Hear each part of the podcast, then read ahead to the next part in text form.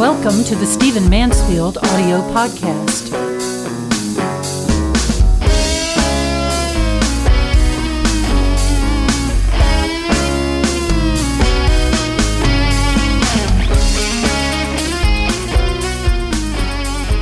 Well, let's get to it. I want to talk to you about the porn plague. Now, I have to tell you that my approach to challenging men, and it's mainly men we're talking about when it comes to porn, but my approach to challenging men is not to go through the long list of sins or of flaws and uh, unproductive behavior that is unique to men. I think you call men to be better men, not by talking about their lesser nature, but talking about the better angels of their nature, as Lincoln said. I, am not a, uh, the kind of speaker who likes to condemn or speak about negatives. But you can't work with men as I do. You can't challenge men to be better men as I do. You can't uh, be among men as I am uh, so much these days and thrilled to be in that community uh, without confronting the problem of porn. It creates uh, shame for many men. It's a challenge for them as they attempt to work with their sons, as they attempt to escape it in their lives, keep it out of their homes. Um, it is a, a serious problem, as we all know and it's very very difficult to to escape. And so men talk about it men need help with it men want to know how to help their sons escape it uh, and they're challenged by it in our generation. Uh, i'm very familiar with the situation uh, most men face regarding porn. I don't mind talking about it one bit um, my father was a U.S. Army officer. We lived mainly in the United States, but when I became a teenager, uh, uh literally when I turned 13, uh, just just during that summer, we moved to Germany. Now we had already lived in Germany for many years, but I was in the first, second, and third grade. I think maybe part of the fourth. Um, but it was when we went to Germany and lived particularly in Berlin during most of my teen years that I didn't develop a porn problem in the sense that I I began to uh, invest myself in it. It just invaded me. If you know anything about uh, German culture, Germany, especially in the, those years, this would have been in the 70s. Uh, you just you couldn't turn on television without seeing it. You couldn't drive down the street. You couldn't read the German version of of Time or Newsweek, which, uh, as I recall, the main magazine we read in German was Der Stern. Um, that means the star in English. And, you know, nudity was a common part of it. Uh, you turn on the television to be a nude woman selling potato chips. You turn on TV in the afternoon when you got home from school, and the, uh, the soap operas had full nudity. Um, it just wasn't uncommon. Uh, nudity was just regarded differently. And I went jogging once with a fellow football player. We were uh, running through the Waldsee in Berlin and uh, suddenly ended up in the nudist section. There I was, 13, 14, maybe maybe 15, um, and was staring at fully mature woman who had no clothes on. Well, I had never seen anything like it before. I wasn't very sexually active, but the image is stuck in my mind. I have a very uh, graphic mind. I think pictorially, like we all do. I, am very visual, uh, and these images stuck in my mind. Um, actually, I moved back to the United States uh, during my junior year of high school, and, and things actually got better. Um, I don't remember much porn at all uh, circulating in my school. I didn't there was none in my house. I think you know I might have seen something on HBO or something like HBO if it even existed in those days, but it just wasn't a major part of my life. But I'll tell you, the three or four years that we were in Berlin when I was a young teenager, new adolescent, um, I have to tell you that those images stuck in my mind forever. I can remember some to this moment. I'm sorry to say. And it became a battle my whole life. Uh, not so much a battle with being sexually active, but a battle with the images in my head, which of course leads to all the other practices that we, we men are very familiar with. And it also shapes our sexual lives when we're married and the way we view our wives and so on. Uh, the, the the challenge today, of course, for, for most men is that you don't have to necessarily have a porn problem or go seek it or pay for it to come across it uh, have the halftime commercials at a football game, the the cheerleaders and the way the cameras go right up their skirts, the uh, the the fact that even uh, you know the average television show. I can't tell you how many times Bev and I have been sitting in our living room and been stunned by the fact that suddenly you're looking at some woman dancing on a pole, uh, which is something that you wouldn't have seen uh, when I was in in high school, let's say, uh, on television, or you wouldn't have been exposed to it unless you actually went to those kinds of places. Here, it's on television shows at eight o'clock at night. My point now is not to rehearse the whole thing again. Uh, my point, though, is to say that we've got a serious, serious problem and we need to get open about it. Let me tell you a stat that I hope makes some of you men just decide to get right in the middle of this. You know, the average boy in America usually sees his first pornographic image at the age of 11. Now, that's the official stat. I think it's much earlier, frankly.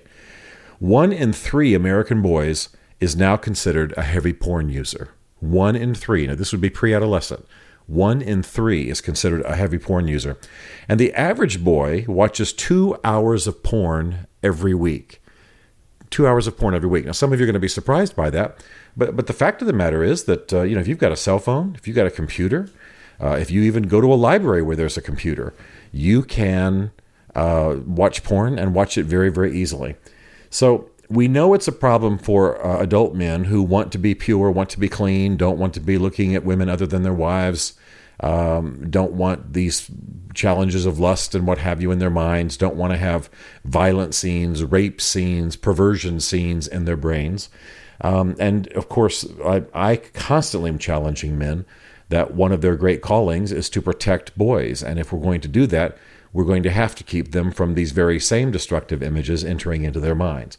This is not prudishness. This is not uh, what some people accuse us of having, uh, uh being a, a, fear of the human form, a fear of, of sex. I, I hope that every man listening has an awesome sex life, all within the confines of marriage and with the same woman.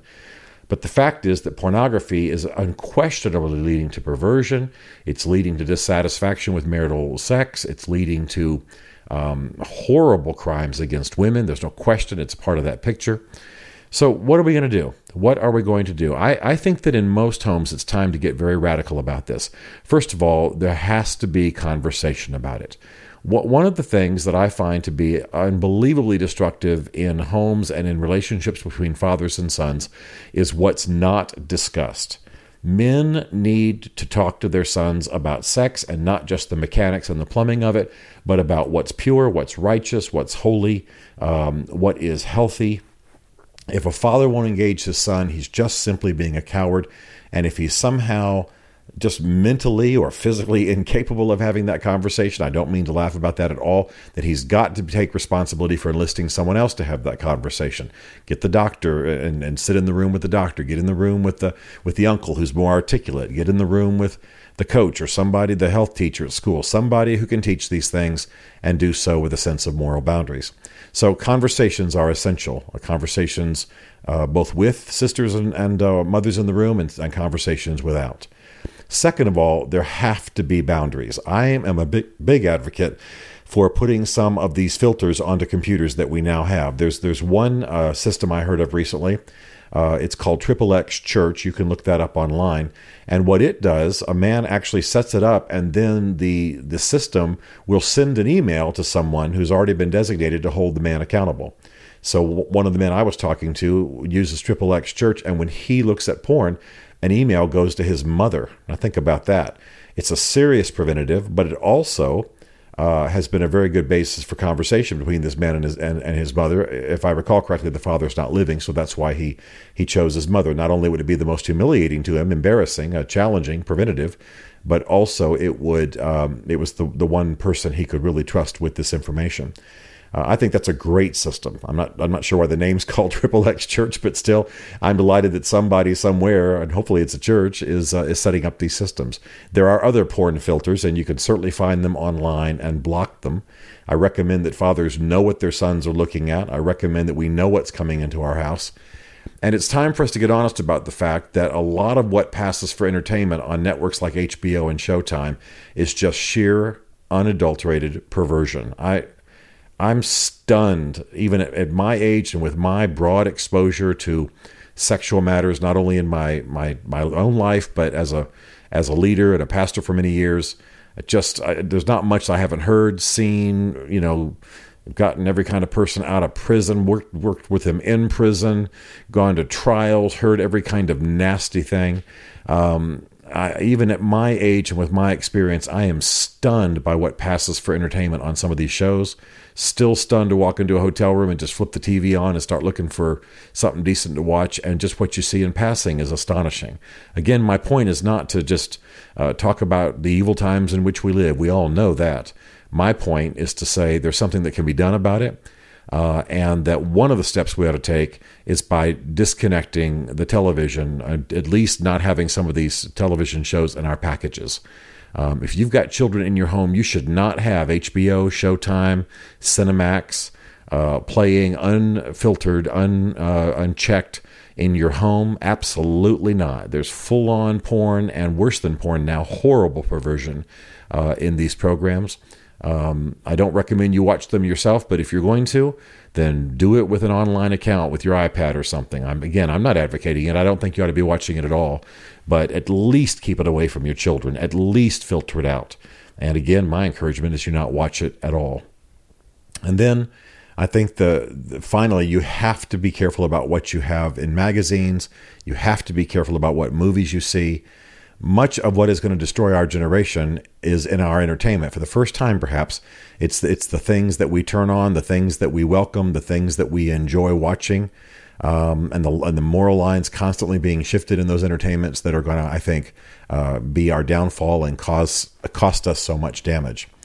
the The bottom line for me, though, is.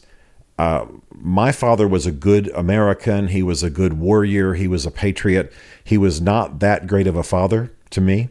Um, we never had a conversation about any serious moral issue uh, unless I lied to him or he caught me, uh, you know, sneaking off uh, late at night or something. I mean, we'd have conversations, but they were chastisements and punishments. They weren't explanations. They weren't explorations. They weren't discussion and that would lead to any kind of discovery about why I was doing what I was doing and why it was destructive talk to each other, have conversation. Men take responsibility for clear communication in the home. This is not something to be shoved off on the women. This is something that we need to take responsibility for. Not that women are incompetent, they're better at it than we are in many cases. But a man has to take responsibility for the soul of his son until it's no longer uh, the appropriate age and time and season for that to happen. Porn is something that is it may feel like a genuine connection to the human body. It is actually a distortion. It actually creates expectations that will not be met with spouses. It creates a dissatisfaction with normal. Um, it heightens to a to a, perver- a, horribly perverse extent the sex drive. Uh, it awakens it too early in a young man's life, and it deforms his view of the world and leads to all types of destruction declare war in a reasonable, balanced way on the porn around you, around your home, around your children, and do everything you can to back this force out of the circle of your life. This is one of the great battles of our age, and it's time for all of us to engage it. Stephen Mansfield is a New York Times best-selling author and popular speaker who coaches and advises leaders worldwide. To learn more about Stephen, log on to stephenmansfield.tv. The Stephen Mansfield podcast is produced by Isaac Darnell, who also wrote and performed the Rockin' Podcast theme song. This is a Chartwell Literary Group production. Chartwell is ingeniously led by Beverly Darnell Mansfield. As a result, all rights are reserved. For more information, contact us through stephenmansfield.tv.